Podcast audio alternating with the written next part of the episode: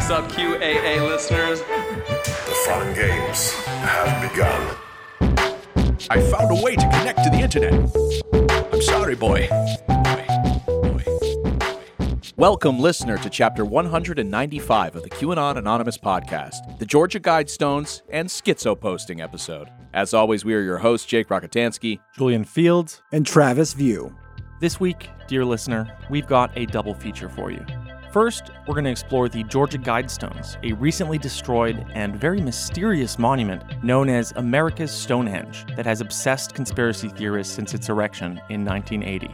Then we'll be delving into Robert Crimo III, the young man who killed seven people in a mass shooting during a 4th of July parade in Highland Park, a Chicago suburb.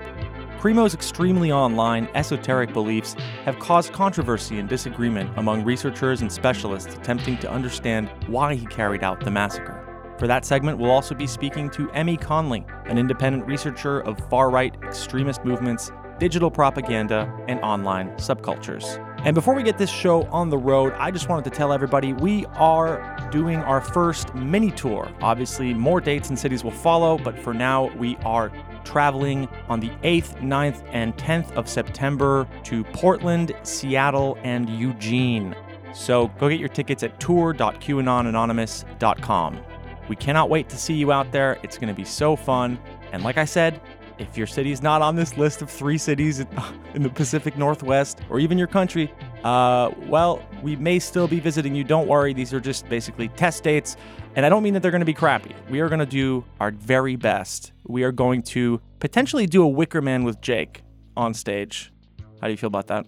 Uh, first time hearing of this. Yeah, so that's going to be great. And also, Liv Agar is going to join us for all three of these Pacific Northwest dates. So, very much looking forward to it. Go grab your tickets while they're still up. We definitely have had them selling quickly, even though we've never mentioned them on the podcast yet. We've just been tweeting about it and stuff like that. So, yeah, go check it out. And uh, now, on to the show. In the summer of 1979, the Elberton Granite Finishing Company in the 4,000 person city of Elberton, Georgia, received a mysterious visitor from out of state. The gray haired, suit wearing man used the pseudonym R.C. Christian and asked if they were interested in building a monument for him. The local quarries, active since 1889, produced a fine grained, blue gray granite he thought would be perfect for the job. The company's president, Joe Fendley, was intrigued by the request, mostly due to its scope. It was the first time anybody had asked them to cut such large slabs of stone, let alone finish and assemble them. Fendley started to doubt the man's sanity. He would later tell an Atlanta TV reporter I was thinking, I got a nut in here now. How am I going to get him out? the stranger wanted to build a monument that would serve as a compass, calendar, and clock, withstand catastrophic events, and carry a message to future generations in eight languages, presumably in the wake of a nuclear apocalypse. This was, after all, the height of the Cold War. This American Stonehenge would be over 19 feet tall, composed of six granite slabs, and weigh nearly 240,000 pounds. It was by far the most ambitious project the county had ever seen. Fendley decided to get rid of the stranger by quoting him an exorbitant price for its construction, over 370,000 of today's dollars. To his surprise, the man accepted without negotiating. Fendley grew convinced that he was dealing with a crazy person, so he sent him to be vetted by a local banker he trusted, Wyatt Martin of the Granite City Bank.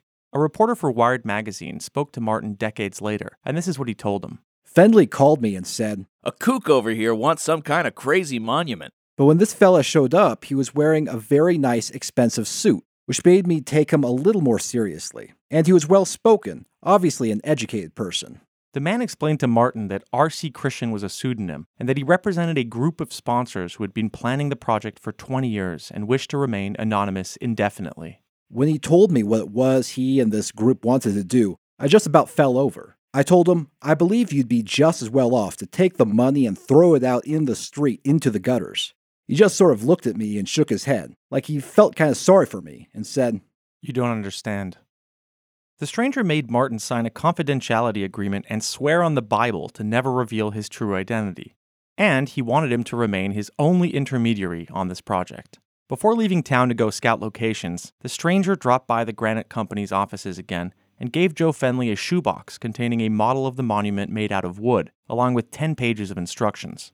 Both Martin and Fendley doubted they'd hear from the stranger again, but a week later, they received a wire for 10% of the project's cost, so they set to work.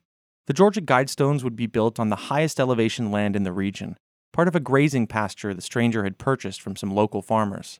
The agreement included the condition that they and their children could maintain grazing rights for their cattle. The monument included multiple interesting features. A hole drilled through one of its slabs always exhibited the North Star. A horizontal slot charted the annual travel of the sun from solstice to equinox. And the capstone let pass a sunbeam at exactly noontime, which pointed to the day of the year. Then there was the engraved message, written in English, Spanish, Swahili, Hindi, Hebrew, Arabic, traditional Chinese, and Russian. The message was composed of 10 recommendations. Maintain humanity under 500 million in perpetual balance with nature. Guide reproduction wisely, improving fitness and diversity.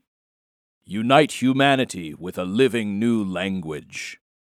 Rule passion, faith, tradition, and all things with tempered reason.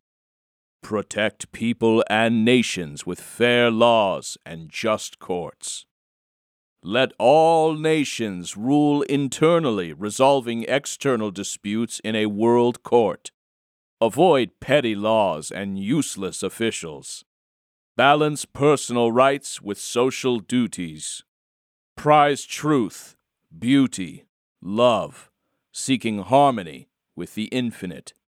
Be not a cancer on the earth. Leave room for nature. Leave room for nature. Now, the ones that aren't specifically about eugenics or Malthusian population reduction seems uh, seems nice, but yeah, that's very weird. Definitely strange stuff, and no surprise that this would cause some commotion. The capstone also featured a statement translated into four ancient languages Sanskrit, Babylonian cuneiform, Classical Greek, and Egyptian.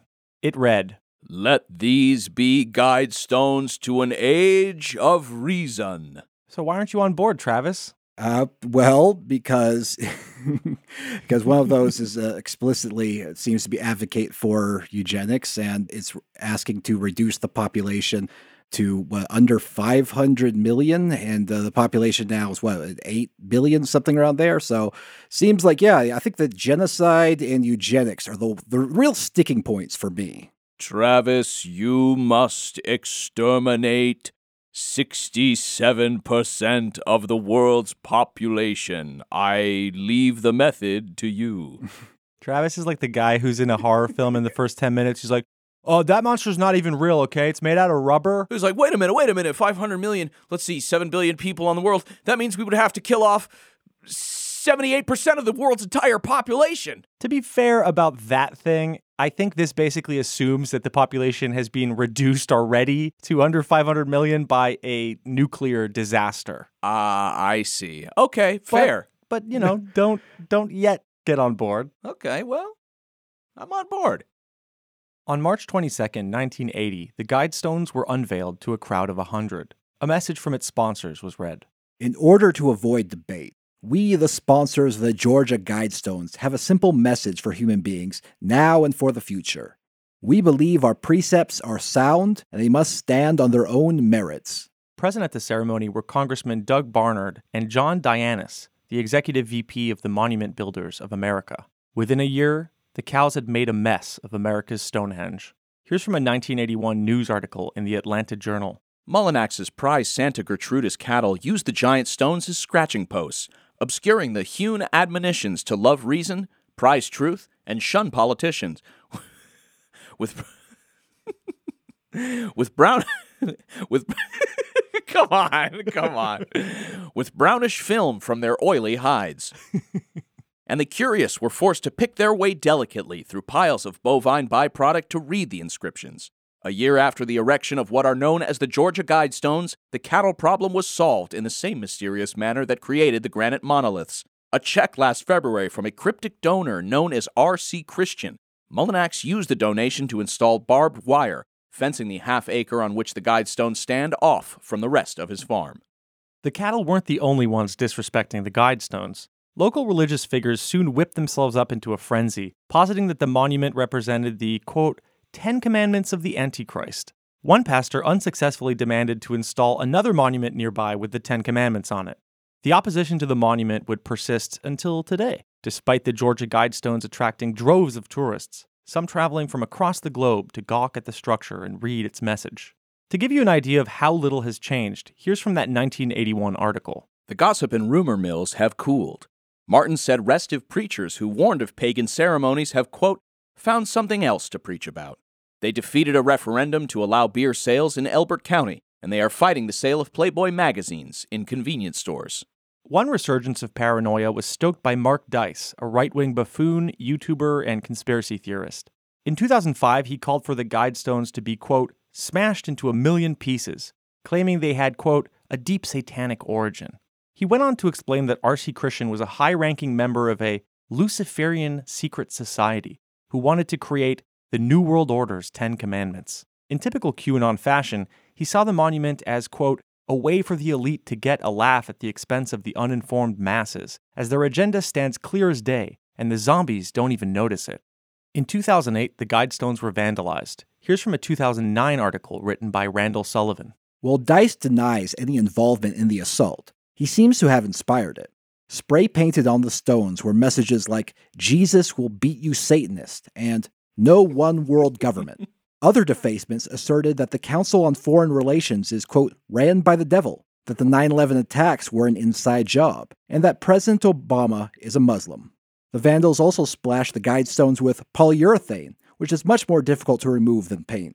Despite the graffiti's alignment with his views, Dice says he disapproves of the acts. Quote, A lot of people were glad such a thing happened and saw it as standing up against the New World Order. Dice says, while others who were unhappy with the stones saw the action as counterproductive and inappropriate. Martin winces every time he hears Dice's, quote, Luciferian secret society take on the Guidestones. But while he disagrees, he also admits he doesn't know for sure. Quote, All I can tell you is that Mr. Christian always seemed a very decent and sincere fella to me. In 2011, the Guidestones were prominently featured in an episode of Decoded, a History Channel show. It is an undescribably stupid documentary. The participants literally Google the monument while they're standing right in front of it, count to 10 with their fingers, and raise their eyebrows at the cameras installed after the last round of defacements. Fast forward to 2022, when Georgia gubernatorial longshot candidate Kandiss Taylor reawakened the satanic panic about the Guidestones. She was running a Trumpian campaign with the slogan, Jesus, Guns, Babies. Great. it's just like everything is like boiled down to like the like three words. It sounds like the alt text of the most cursed JPEG you've ever seen. yeah. She promised voters she'd pass 10 executive orders during her mandate. Taylor revealed nine of them up front and teased a 10th in a tweet. I will not cower or back down. I'm in this race to win it. Evil cannot be negotiated with and must be crushed. The progressive left is now coming for your children. Executive Order number 10 is going to shake the nation. Stay tuned. After much ado, here's the tweet making the earth shattering reveal. I am the only candidate willing to stand up to the satanic cabal. Time is running out to support my fight. The Georgia Guidestones must be demolished. She linked to a campaign video, which I'd like to play for you now. oh boy. Oy, oy, oy.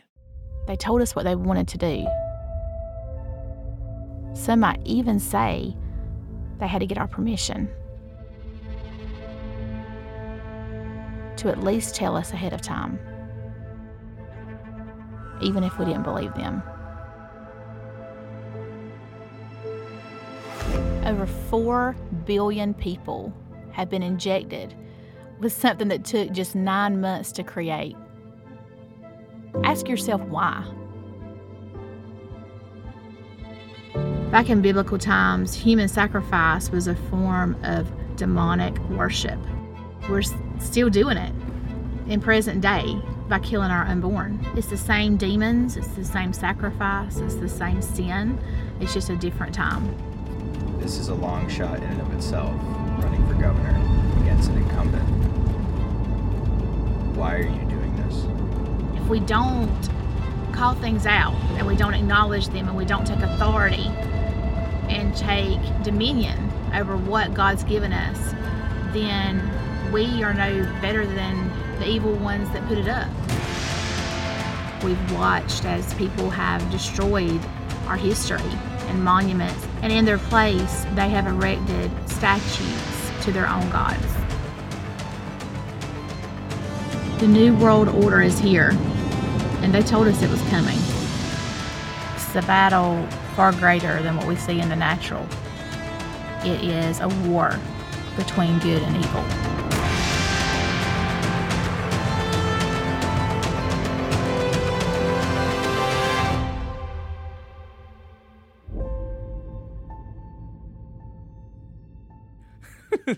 Carol Ann, you must go into the light, Carol Ann. Sorry, I would not. I shouldn't disrespect Zelda Rubinstein like that. She's she's nothing like this creature. You know, it's um I feel like we're going to start seeing more and more candidates promise to do battle with the demonic forces that control evil in our earthly realm.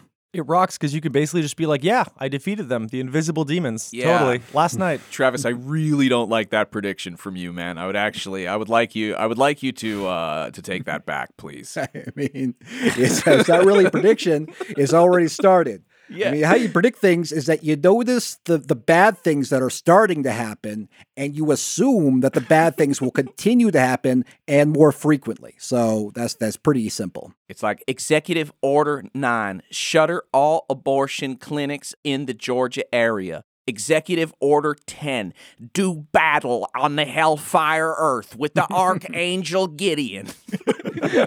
like, and defeat. And I have won. Jake Torquemada here, asking Travis to recant as he whips him on the wheel. Kandiss did not win the primary, but the Guidestones would suffer anyways. On Wednesday, July 6, 2022, somebody drove up to the monument just past 4 a.m. and placed an explosive device at the foot of the Georgia Guidestones, then quickly sped away. The explosion caused the collapse of one of its slabs.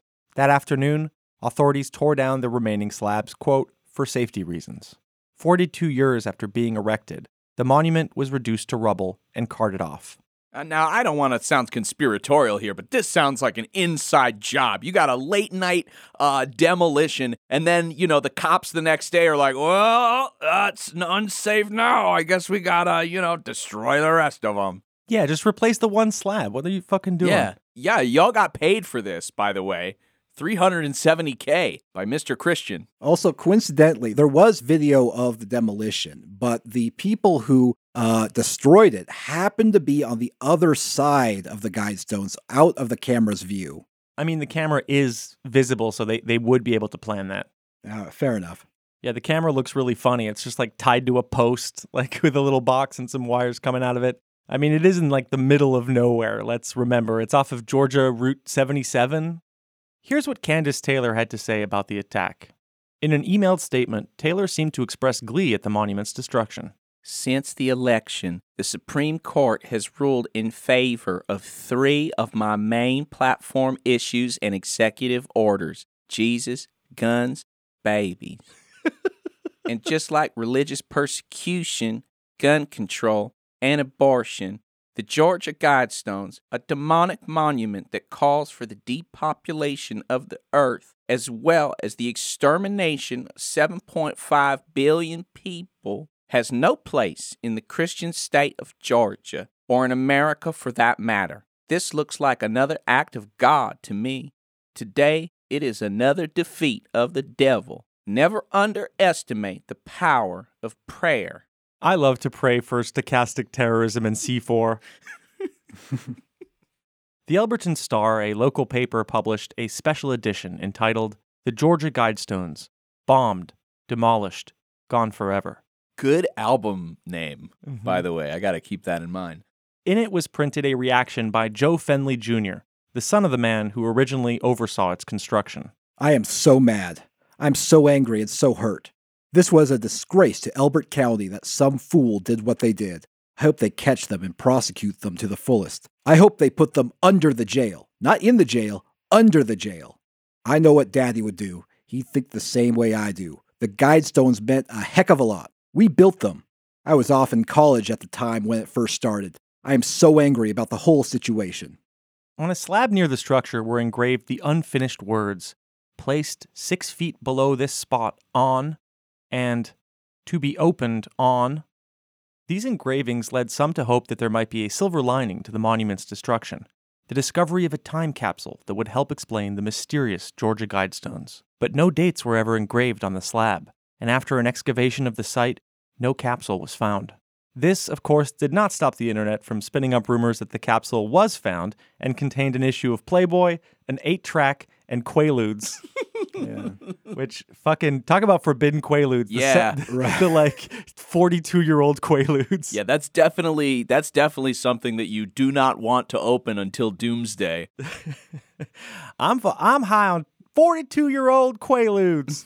This meant a heck of a lot to me. Those are those are Satan's quaaludes. Perhaps the biggest mystery remaining is the identity of R.C. Christian. One theory is that the pseudonym refers to Christian Rosenkreutz, the founder of the Rosicrucian Order, a religious sect that combines Kabbalah, Hermeticism, alchemy, and Christian mysticism. But the theory with the most legs was advanced by a 2015 film entitled Dark Clouds over Elberton, the true story of the Georgia Guidestones. The documentary makers persuaded Wyatt Martin, the banker sworn to protect R.C. Christian's identity, to speak to them. He showed them correspondence between him and R.C. Christian. In the process, the documentary makers found a postmark and a return address in Fort Dodge, Iowa. This led them down a trail of evidence, including patent applications and political campaign finance disclosures, to a man named Herbert Hinsey Kersten. He died in 2005 at the age of 85. Kersten is apparently a Low German variant of Christian. His obituary revealed that he was a physician and a Catholic, despite his support for birth control. Here's from the obituary. Dr. Kersten was active in the Fort Dodge Rotary Club, Fort Dodge Historical Society, the Head Start Program, the Fort Museum, a fellow in the American College of Surgeons and the Iowa Medical Society. He was an avid bridge player, a former recreational pilot, and a conservationist who loved nature and trees.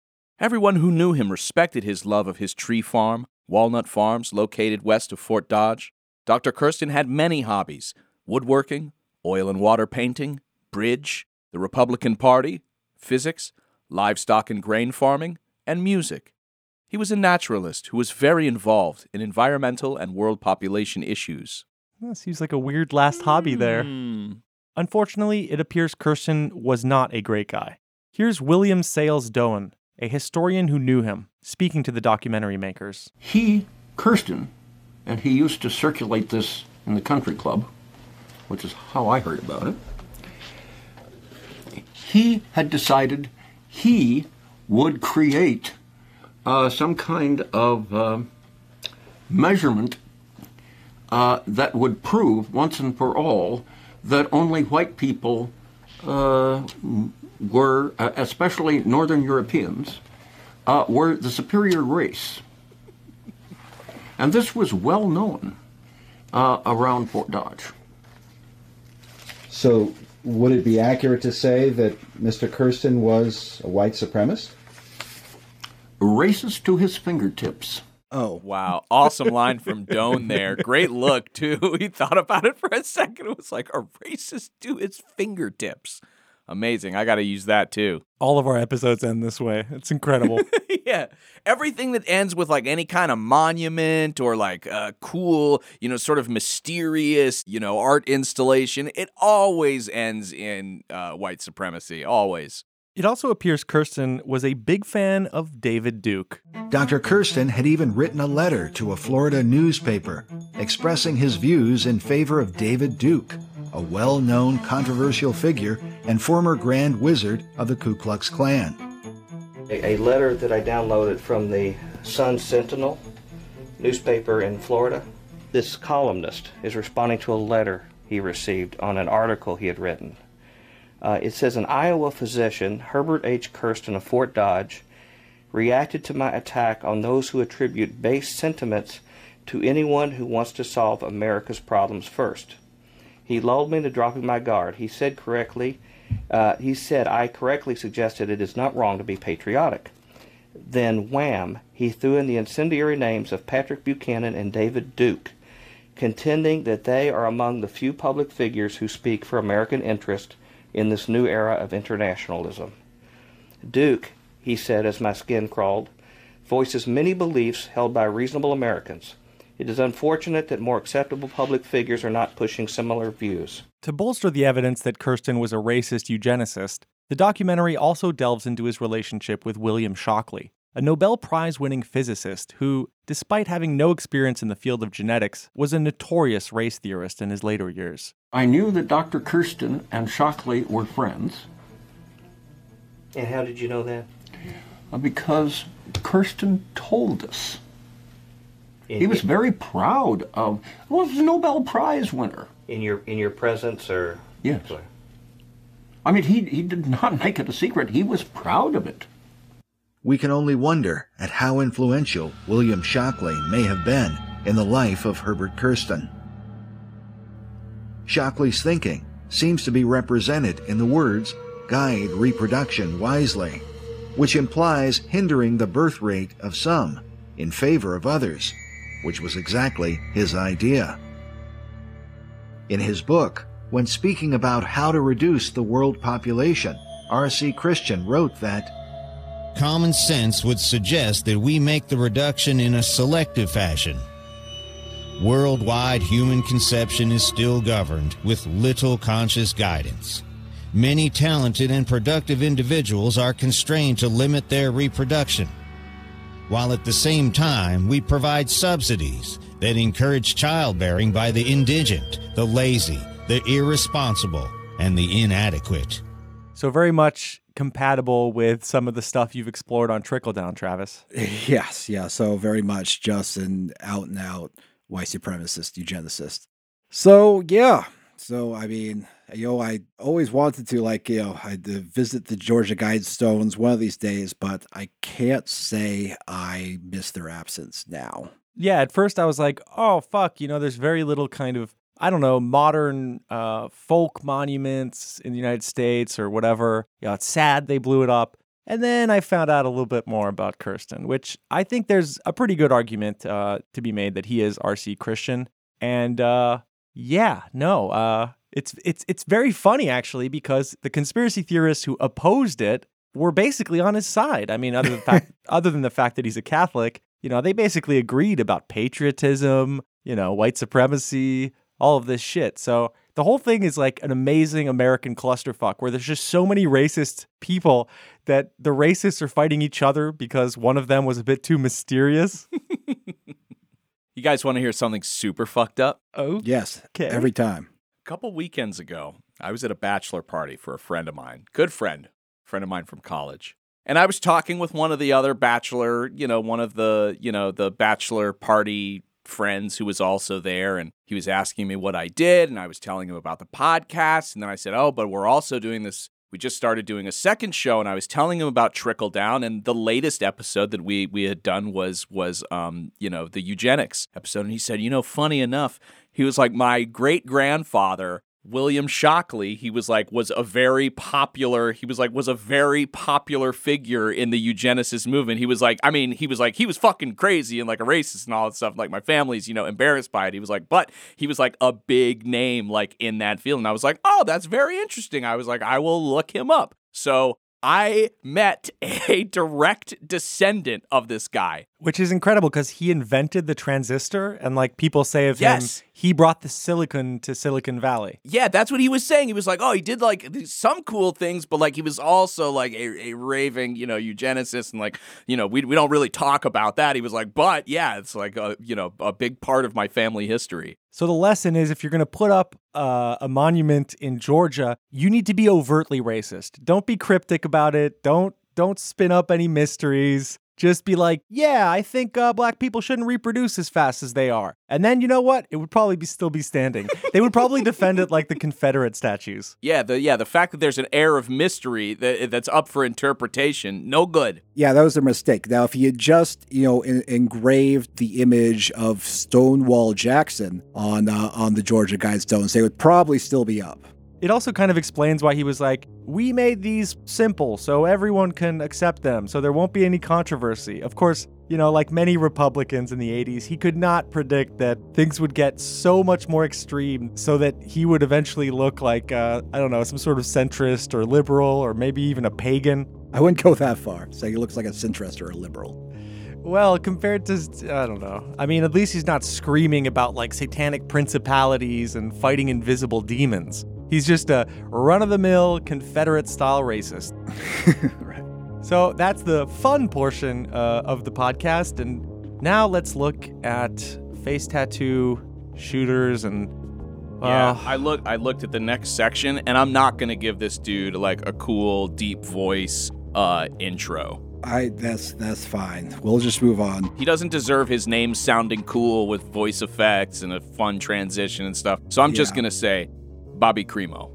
that does make him sound like he's a sandwich salesman in Yeah, Long fucking, Island. Yeah, he's fucking Bobby Crimo, fucking Bobby Crimo the third. the third. That's right. Bitch ass. About 14 minutes after the start of the recent July 4th parade in Highland Park, Illinois, Robert Crimo III opened fire from a rooftop. According to law enforcement, the suspect fired 83 rounds from a rifle onto the crowd below. Seven people were killed and at least 38 were wounded. After the shooting, he then climbed back down to the street. The suspect blended into the parade while disguised in women's clothing and makeup. The shooting launched an eight hour manhunt. A citizen reportedly spotted Crimo driving, recognized him from images released by law enforcement, and called 911. He was apprehended by law enforcement in North Chicago following a short vehicle pursuit. When he was arrested, police recovered a second rifle from inside of Crimo's vehicle. He has been charged with seven counts of first degree murder, one for each of the seven people killed. And while the people of Highland Park mourn this senseless tragedy, we again face the task of trying to figure out why this happened.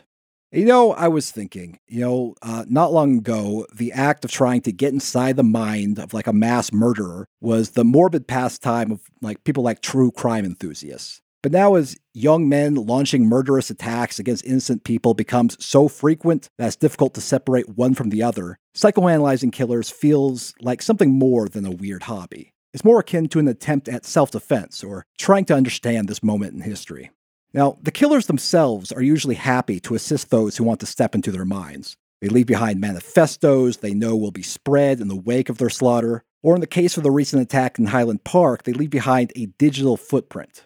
Crimo made online posts, songs, drawings, symbols, and even a cryptic puzzle, which were all spread across several platforms he participated in over the years. There are a lot of pitfalls they can fall into if you try to dig up the online content of killers.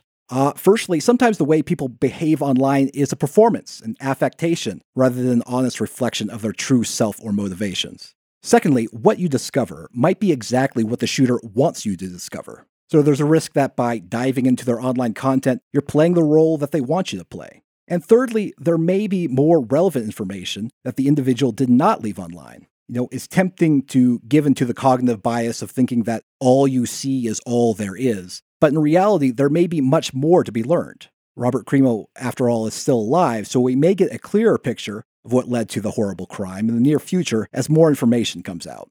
But that leaves those of us who want to understand or report on incidents like this in a bit of a bind, because to go through their online history in an attempt to find meaning feels a bit like falling into a trap of their own design. At the same time, it's just not realistic to ignore the content left behind by killers. Violence demands an attempt to understand its causes. When researchers do try to piece together meaning from random posts and messages, it should be with the understanding that the content may be there just to fuck with people. Much like the manifestos of terrorists, a digital footprint may be full of red herrings, in jokes, or deliberate trolls designed to confuse or spread a particular message. Now, with all that said, if we do focus on some data points from his digital footprint, a familiar picture starts to appear. The only politician he expressed support for was former President Trump. In September of 2020, Crimo was pictured in a Where's Waldo outfit at a Trump rally in Northbrook, Illinois. Another photo circulating online shows Crimo wrapped in a blue Trump flag. And then, of course, there is Crimo's choice of a target. Highland Park is a neighborhood with a large Jewish population. There are multiple synagogues in town, with even more in the surrounding area. Four of the seven victims are Jewish, and a two year old Jewish boy was orphaned as a result of the attack. A local Jewish community reported that Crimo had shown up wearing a yarmulke at their synagogue during Passover services. However, he was confronted by security and turned away. Crimo operated a Discord called SS, but reportedly former friends claim that it was a reference to the rap group Sleepy Squad rather than a Nazi reference. In videos, he repeatedly displays the symbol of an angular Bowen knot that happens to be the symbol of a Finnish neo fascist group called Suomen Sisu. However, there's no other indication that he aligned with that group. And a former associate of Crimo's told Vice News that he wanted to use the symbol for a clothing line. Crimo was also active in an online gore forum called Documenting Reality. It is dedicated to sharing graphic depictions of violence and death. Some recent posts from Crimo's account on that forum featured anti Semitic and racist commentary, specifically calling for violence against Asian and black people. He participated in threads that questioned the reality of the Holocaust. If you take all these data points together, they paint a picture of yet another white nationalist terrorist like the one in Buffalo, like the one in El Paso, like the one in Christchurch. However, things start to become more complicated when we zoom out and take a look at the rest of the content as a whole. He, for example, had a more generalized fascination with violence. He produced music under the name Awake the Rapper. His most recent songs were added to Spotify on May 13, 2022. Some of the songs made reference to mass shootings. One of his songs is called I Am the Storm, but there's no real indication he was into QAnon. Julian, you listened to some of the songs before they were taken down. What, what was your impression? Um, the new stuff is very different. The latest EP that you mentioned, his Mm. old stuff is kind of like I don't know, sad kind of incel rap almost. Um, lots of braggadocio and kind of mentions of feeling numb and depressed, disconnected. You know, having a lack of meaning in life. And then his new stuff sees his voice completely transformed. the The beats are more like uh, I don't know. The beats are more like dance music almost. And I think his latest stuff shows that uh, he was maybe becoming even more unglued from some of the uh, hip hop that might have served as an influence for his earlier work. At least two of his music videos depicted some kind of shooting. On Discord, he shared a photo of Bud Dwyer, a politician who killed himself during a live press conference. In addition to that, Cremo left behind a kind of puzzle called Project Arcturus. This involves a 25 page PDF consisting entirely of a sequence of numbers. Already, communities on Reddit and elsewhere have popped up attempting to decode what it means. And this, I would argue, is a bad idea and not a worthwhile use of anyone's time, because it's the clearest example of the killer hijacking people's natural need to find a signal in the wake of noisy violence. Either this puzzle is just meaningless garbage, in which case he successfully got a lot of people to waste their time, erode their sanity, and obsess over him, or it contains some sort of extremist message that he wants to spread. In either case, no one benefits from playing into his attempt at being the Riddler. I think it is notable that that book was available for sale on Amazon and that the same author, uh, going by the name Samuel Bromley, who is definitely Robert Crimo, created this kind of decoding book that looked, I don't know, very run of the mill, but apparently, even uh, for the people trying to decode it online, didn't really lead them anywhere. Yeah. Other than the repeating numbers, you know, that are kind of already obvious in some of his other work. Information about Crimo collected offline unsurprisingly paints a picture of mental instability. The Daily Beast spoke to a mother of two of Crimo's former skate park friends, and she said that the accused mass murderer threatened to kill himself and attempted suicide a few times. According to Lake County Deputy Sheriff Chris Covelli, in September of 2019, Highland Park police were called to the Crimo family home after he threatened to, quote, kill everyone. Police confiscated 16 knives, a dagger, and a sword, and then reported the incident to the Illinois State Police. But just four months later, the Illinois State Police granted Crimo a firearm owner's identification card that permitted him to buy guns.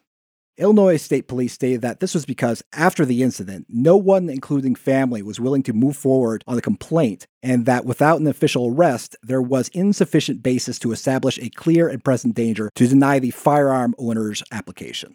To talk more about Bobby Crimo and what may have motivated the shooting, I am joined by extremism researcher Emmy Conley. You may have read her work for Logically AI or heard her analysis on NPR.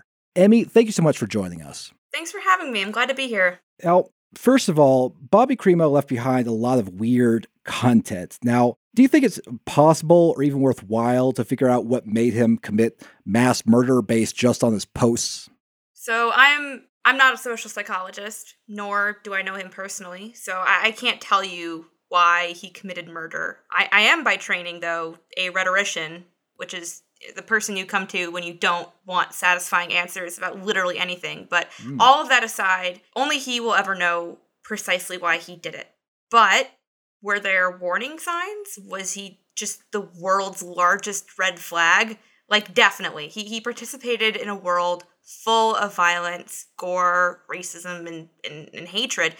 And I think while we can't say one way or the other if that kind of content radicalized him or if he was engaging with that kind of content because he was radicalized, in all likelihood it was a combination. But there's little doubt that there's a relationship between his celebration of mass murder and his his act of it. But I I also want to discourage the kind of bugs under glass approach to understanding this stuff. He, he's not special. These communities aren't new.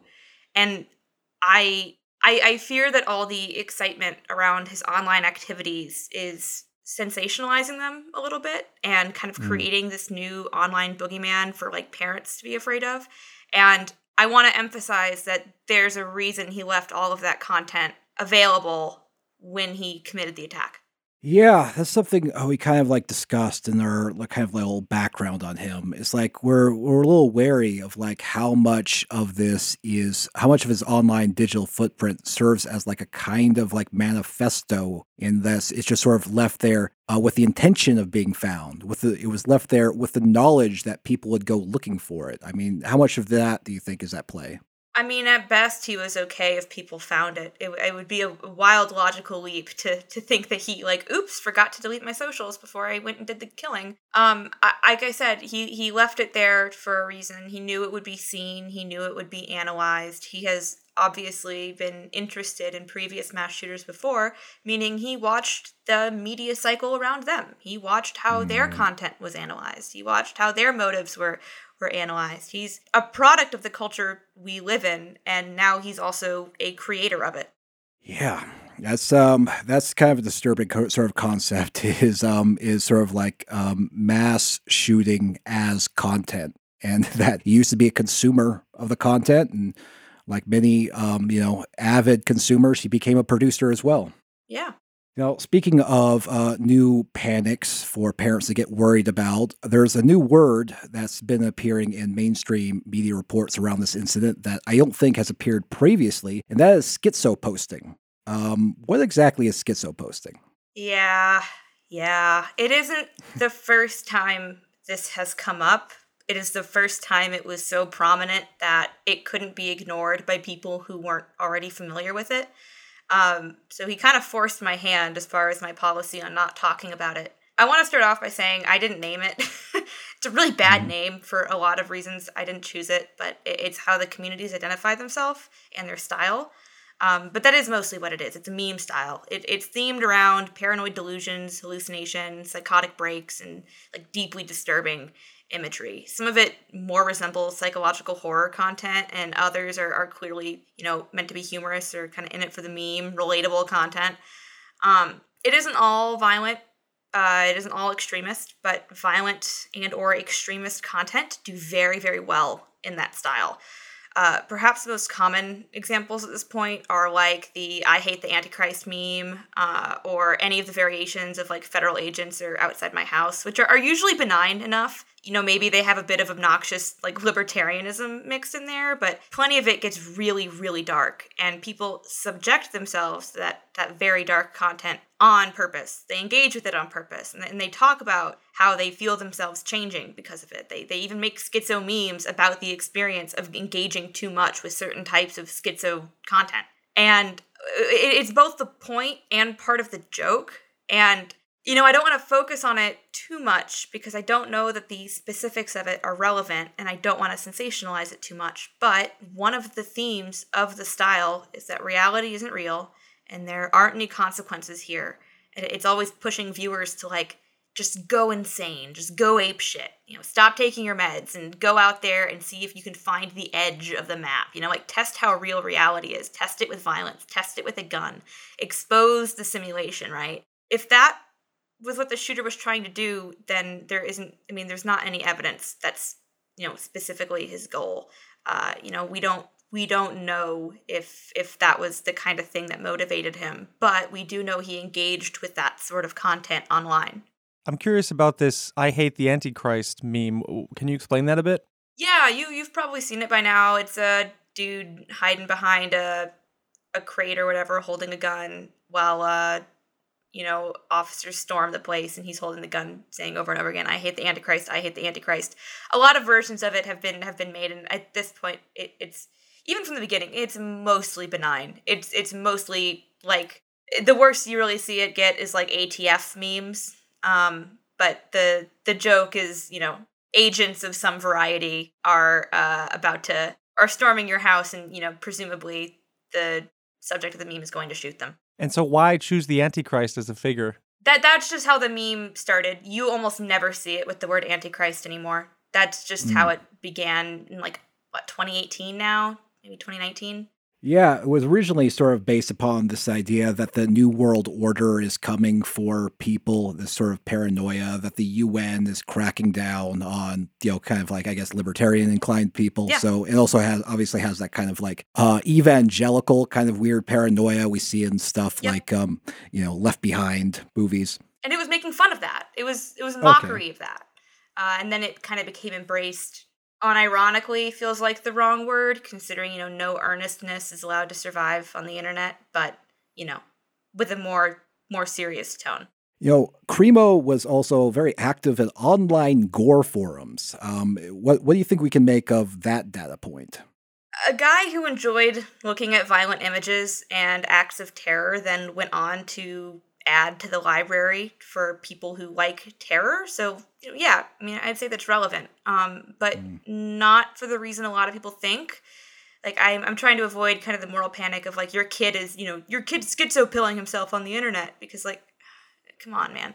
But the gore, the the hate speech, the celebration of other killers, it's important. It's really important. The internet gave him tons of practice at dehumanizing other people and at like practiced dissociation these are the the kind of things that you that you really need if you're going to get into a state where you can kill people when you aren't under immediate threat. The, the motivation for that kind of act, for you know, most prominent known acts of terror, comes from a more specific doctrine, right? You have to have an image of the future you want to create. You have to have a deep personal grudge or you know some spiritual purpose, right? You know something to die for. it, it isn't easy to kill people most of the time. So if you lack that kind of purpose and you're still able to do it, that scares the shit out of people. It's a big part of the reason everyone is like really eager to have a label for this guy because it's it's fucking terrifying to think that a person who wasn't deeply committed to something could do something like that, right? It's terrifying to think that someone could condition themselves, you know, sever sever themselves from their conscience and gain the ability to kill without like a capital C cause. And is your reticence to kind of focus too much on schizo posting? I mean, the way that I kind of think of it is like the house is burning down and it's setting off fireworks and we're studying the fireworks. I mean, is that, is there something to that? Is it because the macro conditions are more relevant? I think it would have been worth studying two years ago, but it has reached a saturation point on the internet that it feels it feels not helpful to overanalyze schizo posting itself. It, it has enough reach at this point that a lot of it is is benign. However if you are looking deep at particularly you know fascist communities or any of these kind of gore forums you're gonna see it a lot. It, it's it's really really concentrated there and that's a problem but it's a problem that i think maybe more helps you understand the gore posters more than it helps you understand schizo posting if that makes sense yeah, speaking of like, you know, the idea that, you know, there's not a spiritual or political mission to the violence, there, there was a bit of a dust up in the online extremism researcher community regarding how to classify these acts. You know, I've seen the term post ideological extremist violence used, and uh, I have to say that's struck me as a little strange because, in my understanding, extremist violence like is usually a political tool used to advance the interests of a particular in-group and then harm a particular out-group. So, what is your take on this concept? What, what does it mean for violence to not have ideological content? So, All right, this is going to come in a couple parts. I, I think a big part of the problem was that people were conflating his online activities with the attack.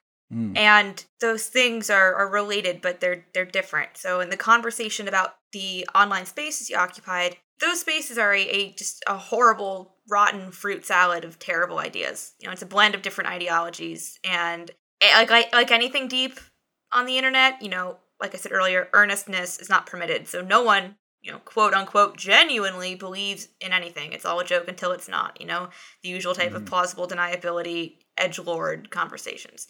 They sometimes don the appearance of certain extremist groups either because they can and they think it's funny and they think hate speech is funny, or because someone is fucking around and trying to recruit in there. You know, usually you see more far right stuff than far left because the far left is not even half as organized, violent, or even real uh, in a meaningful way. But that's not to say some weird leftists don't also roll up in there every now and then. But you'll find more people doing ironic but not ironic Nazism than anything else.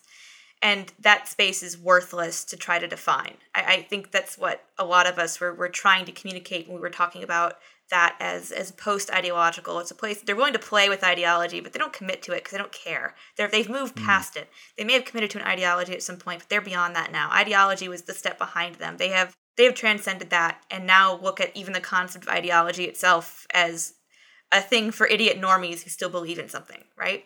As for him though, he might believe all sorts of things, right? But he chose not to tell us when he did the attack. So anything we have, no matter how compelling, is still speculation. If he had a political goal, he didn't share. If he wanted to inspire others, he did a bad job at communicating his intentions. If he was targeting a certain group, he didn't announce it, you know, which is what you do if it's a call to arms, right?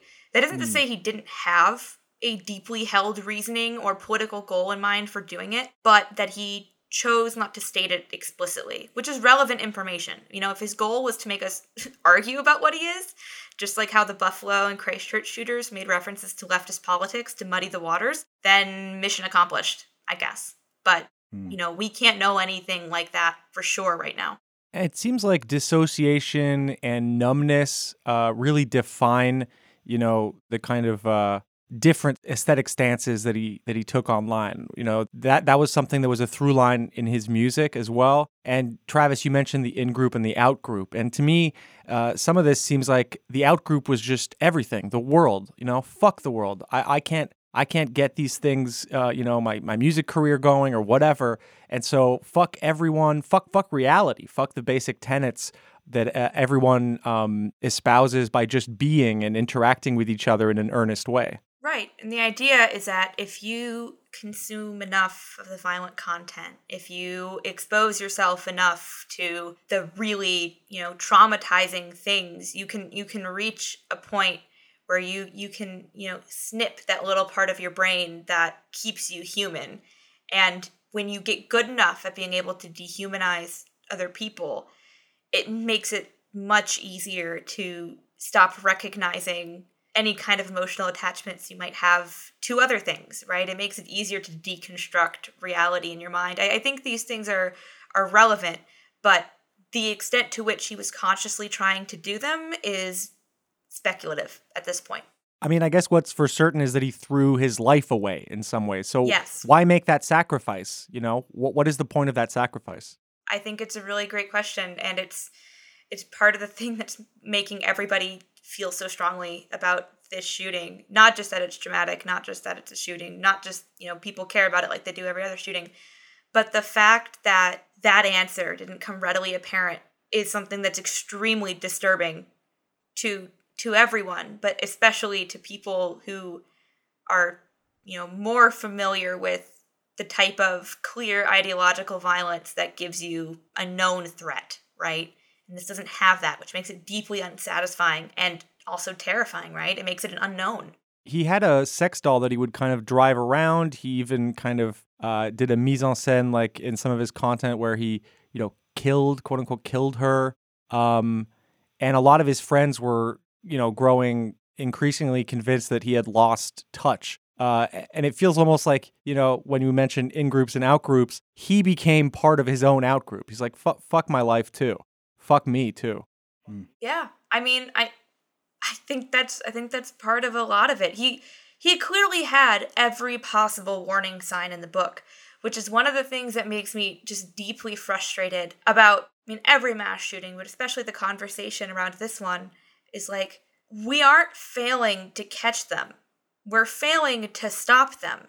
Almost every single one of these dudes is prior known to law enforcement and has friends and family who was like, yeah, that dude was weird. He made me deeply uncomfortable. I was afraid about what he was going to do. And somehow none of those things were enough to prevent the attacks that followed, which makes, I mean, in a, in a horrible way, every conversation about who and what he is and what motivated him useless. If it's like, well, we figured out where the problem's coming from, we figured out what type of guy he is. Does it matter? Does it impact our ability to prevent it? And if the answer is no, then what are we doing? Hmm. You know, I get that there are like, you know, complexities and nuances and unknowns, but, you know, at the same time, when you look at his digital footprint, it seems as though there are a lot of puzzle pieces that point to this being a white supremacist or anti-Semitic attack. You know, he he made posts attacking black and Asian people in a web forum. He also uh, uh, participated in a conversation about the reality of the Holocaust. He reportedly surveyed a synagogue right before the attack. Uh, his attack targeted a heavily Jewish neighborhood, and most of the victims are Jewish. Uh, in addition to that, he was photographed at a Trump rally and also wrapped in a Trump flag. So, what exactly is preventing us from saying, well, this guy is just a white nationalist terrorist, a little different than the Buffalo shooter or a little different than the Tree of Life shooter? So, he's definitely racist, definitely anti Semitic, but unlike those other attacks, this was not a clear call to race war. If it was, then he forgot to hit send on the post like all the others did. But racism and anti Semitism are still really important to what he is because they can again they contribute to his ability to dehumanize other people to the point of inflicting violence upon them. But based on the evidence we have now we can't definitively say why he chose the place he did or why he carried out the attack. We can't. I mean we just we just can't. That isn't to deny his hate speech or political activities but i am someone who studies communicative violence. You know i study these things to determine their propaganda value. And so I have to interrogate the questions, you know, why didn't he shoot up the synagogue, right? He had the opportunity to, he chose not to. Why didn't he do the shooting wrapped in the Trump flag? Why didn't he leave behind clear intentions, right? Any one of those things would have made his motive more clear, and therefore any potential political messaging or intentions much more powerful. But he, he didn't do any of those things. And, and it could be because he fucked up and isn't good at terrorism but he's a meme guy. You know, he, he's extremely online. He understands what information carries. So you have to wonder if he was maybe doing something else other than your standard. And God, it's fucking disgusting that I can even say standard, like it happens that often, but your standard racist act of mass violence. But it's also really important to note that this difference doesn't exist to the victims, right? If you're someone who suffered because of racist violence, then you fucking suffered because of racist violence. Like I don't want to nitpick anybody's pain or or grief, right? There's a tremendous amount of trauma associated with this and my little taxonomies are like charitably unhelpful when it comes to processing that. I mean, this is literally the worst possible time to have this conversation, but it's also the only time anybody wants to have it. And it's shitty.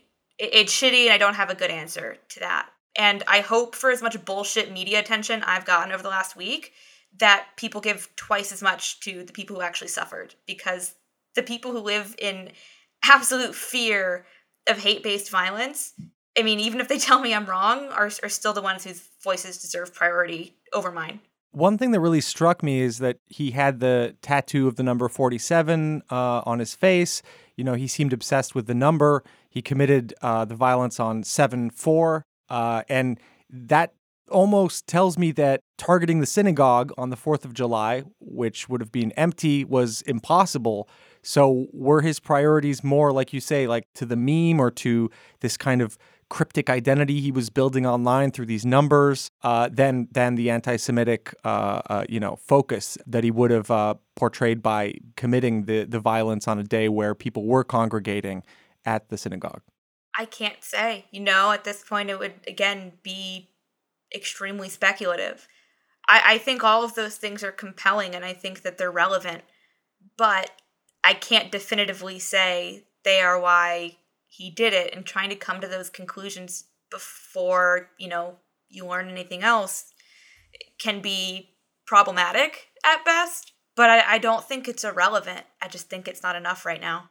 You look at any of the other shooters, and they were all extremely clear about what they did and why, because that's how you make it an act of political messaging. So it's not like he was unaware of those guys, right? He he was in like communities that celebrated mass shooters.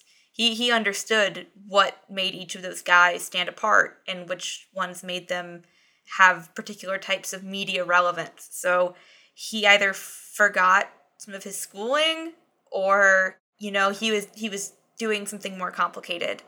I I can't say either way, but he targeted a community that was mostly Jewish. That is true.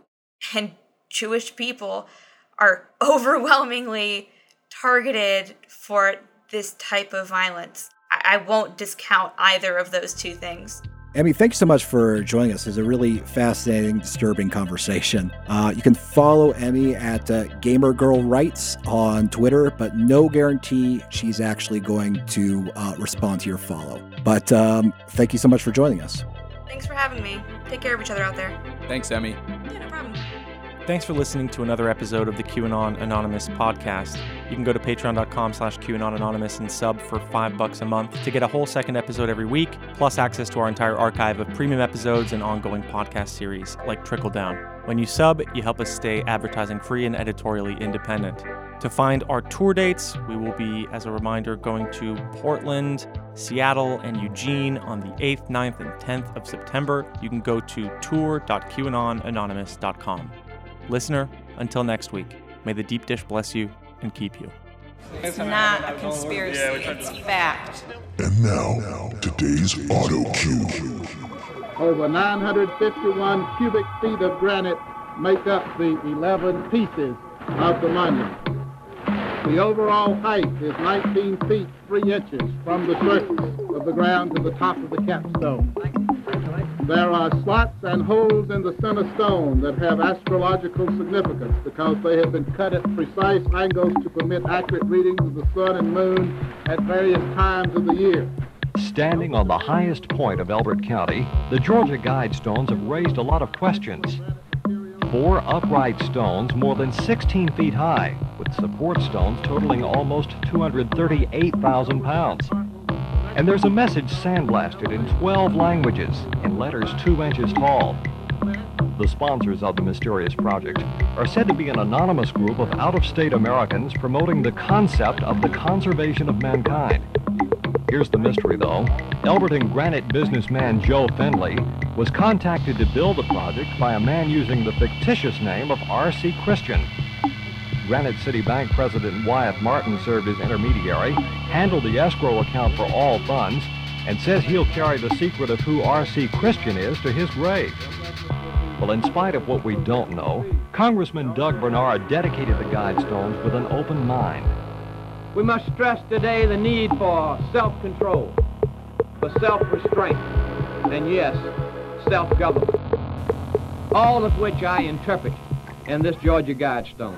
The sense of permanence is there, and we do know this. The Georgia Guidestones are some of the largest granite monuments ever erected, and they can be seen for years to come on Georgia Highway 77, seven miles north of Elberton.